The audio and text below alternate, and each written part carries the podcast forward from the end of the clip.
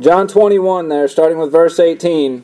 The Bible says, Verily, verily, I say unto thee, when thou wast young, thou girdest thyself and walkest whither thou wouldest. But when thou was, shalt be old, thou shalt stretch forth thy hand, and another shall gird thee and carry thee uh, whither thou wouldest not. This spake he, signifying by what death he should glorify God. And when he had spoken this, he saith unto him, Follow me. Then Peter, turning about, seeth the disciple whom Jesus loved following, which also leaned on his breast at supper, and said, Lord, which is he that betrayeth thee? Peter, seeing him, saith to Jesus, Lord, and what shall this man do? Jesus saith unto him, If I will that he, that he tarry till I come, what is it to thee? Follow thou me. Then went this saying abroad amongst the brethren that the disciples uh, the disciple should not die. Yet Jesus said not unto him, He shall not die. But if I will that he tarry till I come, what is that to thee? This is the disciple which testifieth of these things, and wrote these things, and we know that his testimony is true. And there are also many other things which Jesus did, the which, if they should be written every one, I suppose that even the world itself could not contain the books that should be written. Amen. Heavenly Father, we thank you for this day. We thank you for watching over us and taking care of us. We thank you for allowing us to be back in your house tonight, Lord. I pray, dear God, uh, that as we finish out this uh, study on the Gospel of John, Lord, that you would be glorified in all that we've done. Father, I pray that as we've gone through this study, something would be retained in our hearts and minds to help us be a better servant uh, for you. Father, I just thank you again for your grace, dear God, and what you've done in this church, what you will do. I just pray that you continue to keep your hand upon us. And Lord, once again, as I said earlier, Lord, we have nothing to claim uh, but the grace and the mercy uh, through the blood of Jesus Christ, Lord. No merit of our own, but Father, I thank you that your grace is sufficient, your mercy is new every morning. Bless this service now. We ask it in Jesus' name. Amen. As we come here, finishing up uh, the Gospel of John here, remember, uh, we've come to the place there where uh, Peter has, as we know that, that he failed the Lord Jesus Christ. Had he had been left in that state there, Peter would have, have completely abandoned the ministry. He would have gone back into fishing, uh, gone back into the lifestyle. He knew the secular world there, but Christ came to where he was and restored him uh, back to that ministry there, brought him back into the fold there, uh, completely forgave him and set him back up. And now, as he is getting ready to uh, depart there, as this gospel is getting ready to come to a close, we can see several very practical lessons there uh, that apply to each and every one of us, lessons that we need to grab a hold of uh, and understand here. Now, again, in verse number 18, we see that there's uh, 18 and 19, we see that there's a crucifixion uh, that is being talked about here. Uh, when uh, Christ speaks to him, verily, verily, saying, Pay attention, listen up there. I say unto thee, when thou wast young, thou girdest thyself and walkest whither thou wouldest, but that when thou shalt be old, thou shalt stretch forth thy hands, and another shall gird thee and carry thee uh, whither thou wouldest not. Now, friends, secular history tells us, Foxe's Book of Martyrs and several other references there, tells us that Peter later on, uh, much later in his life there, when he was martyred, he was crucified, uh, very similar to the Lord Jesus Christ. Uh, Foxe's Book of Martyrs tells us that uh, in, in humility there and in, in uh, reverence, he requested to be crucified upside down, saying that he was not worthy to die in the same manner in which his Lord died there. Now, Peter here, we know that he understood what Christ was saying. We see here a difference. Remember, several times Peter would get ahead of God. Several times, Peter would, uh, he was very much the, the unspoken uh, uh, spokesman, uh, the, the unannounced spokesman of the group there. And many times he would speak before he, uh, before he thought about it, and, and he would deny or, or, ignore what Christ was telling him many times. We saw that even with the, the denial there. Christ said he would deny him three times. Peter said, Lord, I'm willing to die with you. But as we see here, Peter has learned a lesson when he gets to this verse here. When we see in verse number 18, Peter learns a lesson. He begins to listen listen to the Lord Jesus Christ. You say, Preacher, how do you know that? When God tells him, He said that when I was young, you went where you want to. He said, Well, but when thou shalt be old, thou shalt be led by someone else, so again signifying his death. But we realize that Peter listened to that when we look over in the book of Acts, chapter number 11, there, where Peter is getting ready. He is in prison there. He has been chained there, uh, sitting between the guards, and he is uh, set to be executed the next day.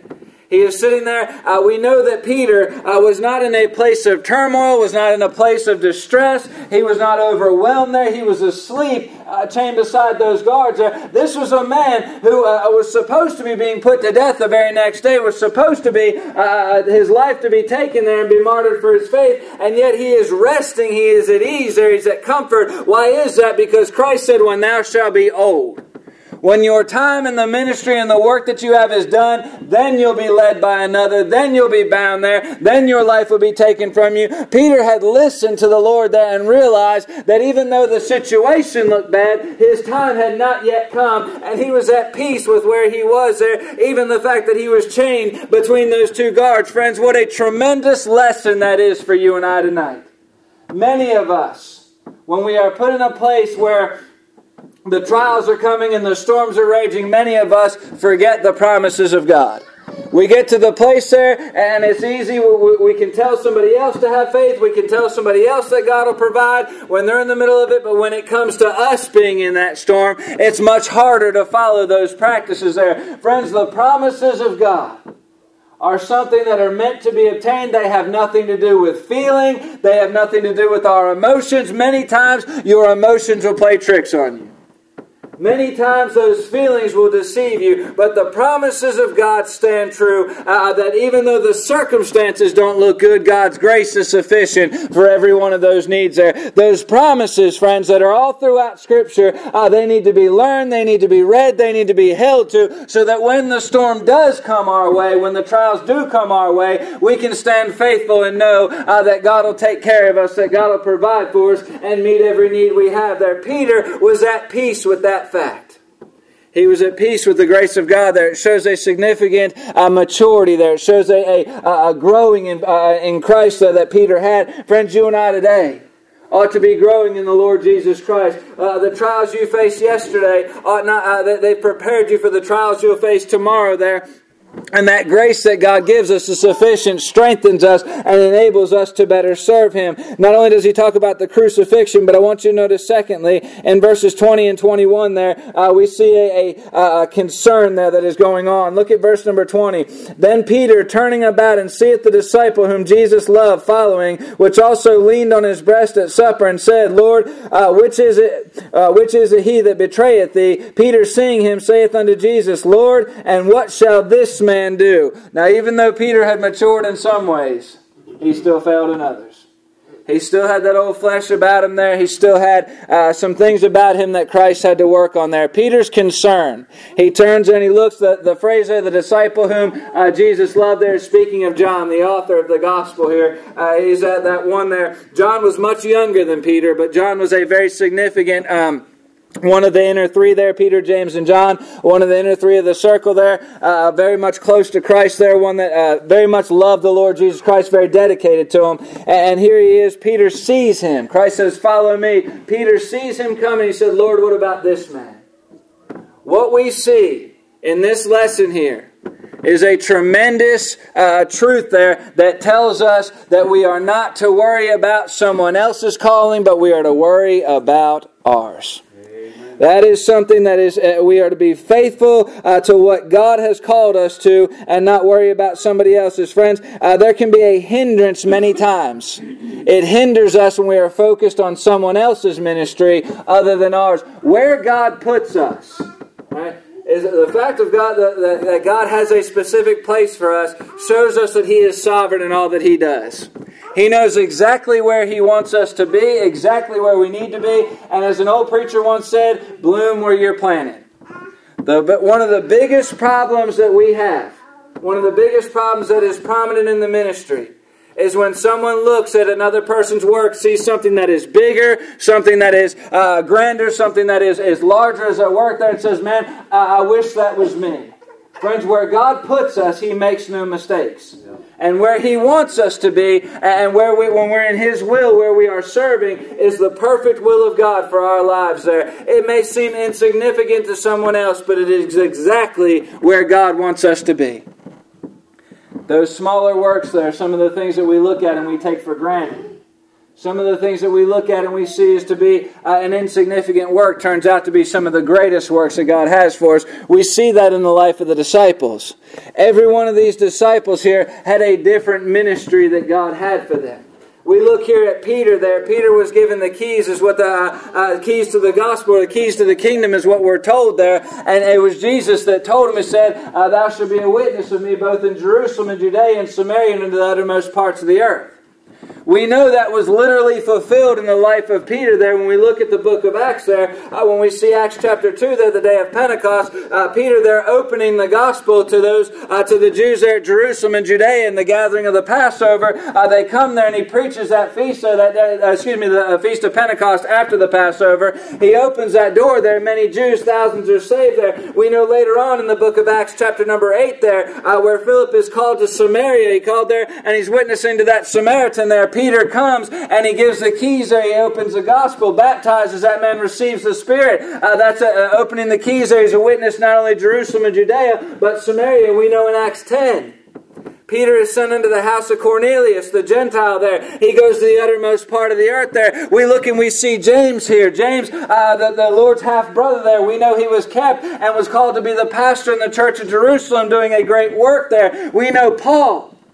When we look at Paul, and the fact that he was called there, Paul is the only apostle that was given the doctrine of the church, or the doctrine, uh, he was called to be an apostle to the Gentiles there, and he went and he opened doors uh, that the other uh, apostles could not open there. Peter's focus was the Jew, Paul's focus was the Gentile. It was a different work, but all of that worked together uh, for the glory of God. We look there and we see Paul and Barnabas there. They uh, started out their missionary uh, journey together. We know that they had a split there over John Mark, and they went separate directions. Paul took Silas with him, and later on they became a great work. We know Luke, the physician who was saved during uh, one of uh, Paul's missionary journeys there, followed with Paul. He is the author of the Gospel of Luke there, and also the author of the book of Acts there, friends. What I'm saying is each person, though the ministry is different, and the calling is different, the purpose is all the same. It is for the glory of God. Amen. He looked at Peter and he said, Peter, don't worry about what I've called him to do. Worry about what I've called you to do. Amen. Friends, the greatest thing that we can get a hold of today is find out where God wants us to serve, find out what He's called us to do, and do it with all of our heart. It, it, no matter if it is a big work, a small work, no matter what it is, God knows exactly what He's doing. And every one of us Every single one of us have a ministry. As you've heard me say this many times before, uh, there are some that will never stand and teach a Sunday school class. There are some that if you put them in front of a group to speak, uh, it, it, just terrifies them. A recent study I was reading uh, said that more people, that they have a, a greater fear of public speaking than they do of a fear of dying. More people are scared to give the eulogy than they are to be in the coffin and be the one being spoken over. That's, that's uh, there's some people that will never stand up and speak there. They just they are not comfortable with it. That's all right. That's not where God called you to do. Uh, some people can uh, uh some people cannot uh, don't know how to work with their hands and, and things like that. They uh, my brother, God help him, he's not here tonight. I love my brother. My brother is, is very, very, very book smart, intelligent, book smart, but God helping me has no mechanical ability whatsoever. he would call me and say, uh, he said, man, can you come look at this mower? I think I messed something up on it. It would be tore to pieces. I said, just buy another one, it'll be all right. But some people can, we serve in different capacities, every one of us. There are some people that, that, uh, that they can pray and it seems like they can stop heaven. There was a gentleman uh, that, that was over in Angie's dad's church. This man, a simple man, he was a, just a, a country uh, painter. He could not read or write. He literally could not uh, read. A, somebody had to help him sign his paychecks there. Uh, the, the man always wore bib overalls there, and he'd, he'd keep a little notepad in the front of those things. But that man could pray, and he could stop heaven. I mean, just he just had that, that gift to him. And people would come to him and say, Would you pray for me? He would unzip that pouch, he'd pull out that notepad, he'd hand to him, he'd say, Write your name down on this. He couldn't even write their names. He could not read the names that he was uh, praying over, but he would lay that thing down. and he would get down those and he would pray over those names there. And, and friends, it just seemed like he got something answered there. Every one of us have a different calling, a different ministry, a different place in which God wants us to serve. But every one of us work together and make up the body of Christ and all of us working together accomplish that same goal. Paul, he, he compares uh, the, the kingdom of God, he compares the church to that, that uh, physical human body. You think about uh, all the, the small parts. You can have the, the strongest muscle and the biggest muscle, but if those tendons are ripped there, if they don't hold it together, that muscle is useless, uh, useless friends. Uh, every one of us have somewhere that God wants us to serve. Your place is not my place. My place is not your place. But all of us work together. And Peter here, he turned around, he looked, he saw John, he said, Lord, what about him? What, what, what, about him? And what Jesus tells him there, not when, when he gives that concern there, uh, what Jesus gives him in verse 22 is a correction. Look what he says there. It says, Jesus saith unto him, If I will that he tarry till I come, what is that to thee? Follow thou me. It was a very firm, a very fast rebuke there. He said, Peter, if, I, if it's my desire that he stays here till I come back, what does that matter to you? Follow me. What he was saying is, Peter, worry about what I've called you to do. I love that tonight. I love when we look at that gospel and it is uh, such a personal relationship with the Lord Jesus Christ. Don't worry about someone else's spiritual work. Truth of the matter is, if we worry about ourselves, we've got enough to keep our hands full. We won't have time to worry about somebody else's walk. Peter here was saying, or er, excuse me, Christ here was saying to Peter, worry about you. Worry about what I've called you to do. Focus on that, pour your heart into that, and don't worry about anybody else. You'll have enough to do there. I love the correction that Christ gives him. Again, it's merciful, but it's firm there. It's stern. He rebukes him and he uh, directs his, his focus onto what he has called him to do. Uh, as I've said before, there that, that old saying, bloom where you are planted. Wherever God wants you to be, pour your heart into it. It may seem like it is small, it may seem like it is something that is uh, insignificant, but friends, that is exactly where God wants you to be. And when you are in the center of God's will, you will accomplish more for the Lord Jesus Christ than you ever could. Outside than you ever could taking on the biggest project outside of his will. I think about again uh, uh, everybody knows the name D.L. Moody. D.L. Moody in the early 1900s he has been accredited with hundreds of thousands of people being saved there before the time of television, before uh, uh, social media and mass media and all the things that we have today, all the uh, privileges we have today to get the gospel out. This man uh, went around by steamship many times. Uh, traveled great distances, took great amount of time there, but what, what, a tremendous work that he had done there. And friends, we know the name D.L. Moody. It's it's a household name among Christians, but very few people know the name Edward Kimball. Edward Kimball was a simple Sunday school teacher that was obedient to what God wanted him to do. He was the one that the Holy Spirit laid it on his heart to go into that shoe store, into the back there, find D.L. Moody and witness to him and lead him to the Lord. Had it not been that that man, that Edward Kimball, was where God wanted him to be, we may never have had a D.L. Moody. What I'm saying is we all work together for the cause of Christ there. And what may seem small and insignificant, God could use that for a tremendous, tremendous work there. And only God knows what He wants to do. It is very similar. If you've ever if you've ever taken a pebble and thrown a pebble into a pond. You see that that rock, that small pebble there, just a small little pebble just makes a small splash, but boy, that ripple effect carries all the way out. That's what God does with you and I tonight. When we are in the center of His will there, it may seem by man's standards, by earthly standards, it may seem like just a small pebble, but boy, God is working behind the scenes, and that ripple effect carries on further than we could ever imagine there. Friends, what an amazing thing, just the, the privilege that we have to be a part of the, uh, of the family of God, the kingdom of God there. I love the way uh, Christ deals with Peter. He said, Peter, worry about you. Do what I'm calling you to do, be where I want you to be, and worry about you. Don't worry about him.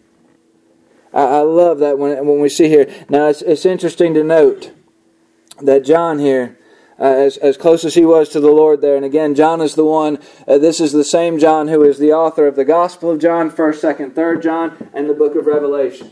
The book of Revelation deals with the second coming of Christ. Deals with him coming in great power and great authority back to earth there. Deals with his millennial reign and ultimately the, the eternal kingdom being set up. The fact of, of John here being the one that's given that message shows where John's heart was at. His desire was to be with Christ. His desire was to see Christ in power. And Christ makes that statement and says, if, he, if it's my will that he tarries till I come, till I return. What is that? He's, he's giving reference here to the heart of John there. John's desire was to see Christ in glory. You and I today, friends, what is our desire there? Again, you, you've heard me talk about anticipation as we are getting closer and closer to Christmas time.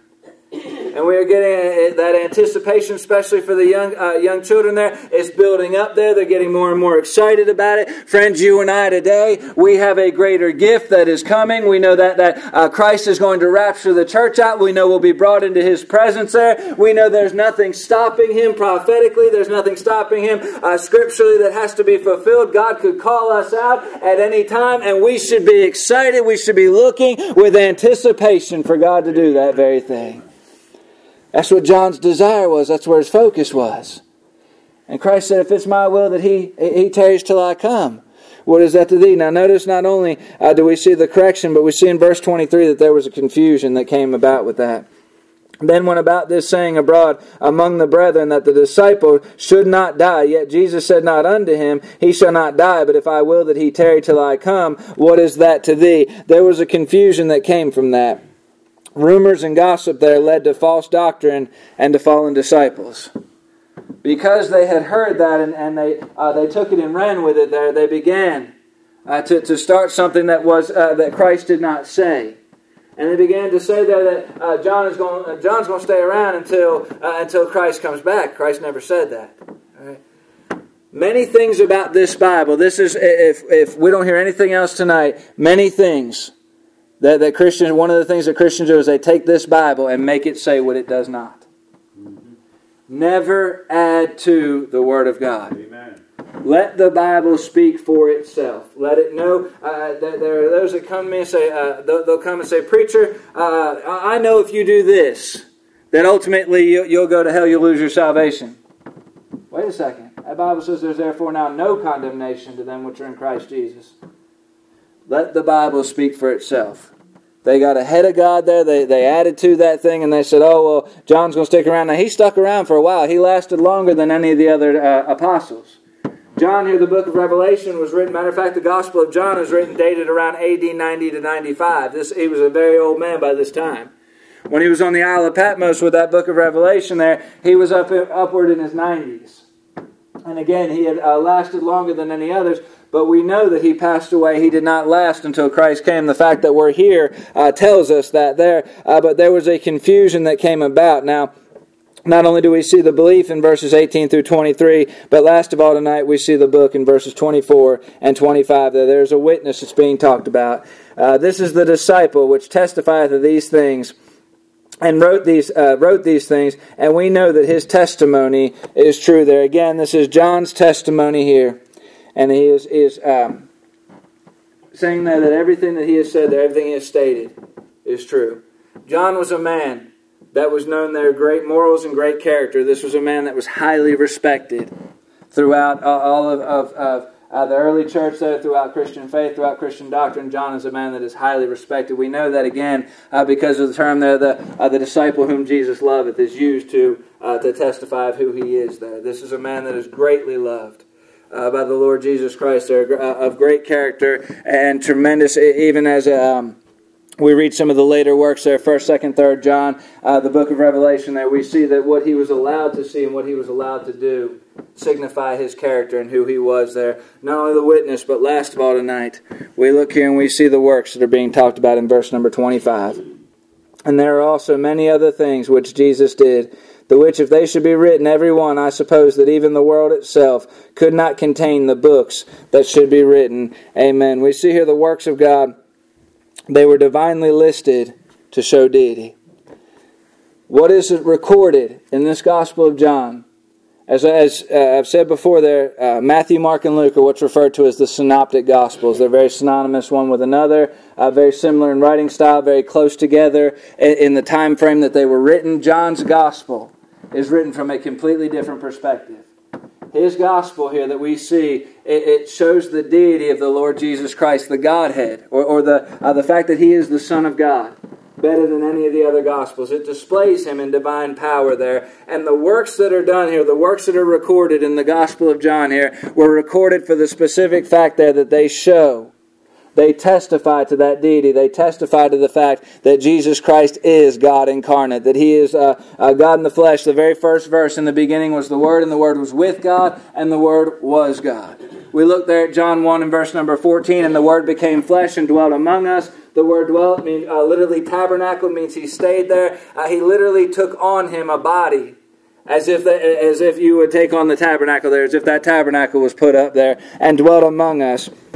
Not only were the, uh, the they were divinely listed to show uh, the deity there, but they were also divinely limited to show dedication. The works that were listed here, as he says, it's not all of the works that Christ has done but it's the right ones that are being listed to show uh, exactly who he is, to show his person, his power, his providence, to show, uh, again, the way of salvation. Everything that is recorded in this gospel and every other book in the Bible is recorded for a specific purpose.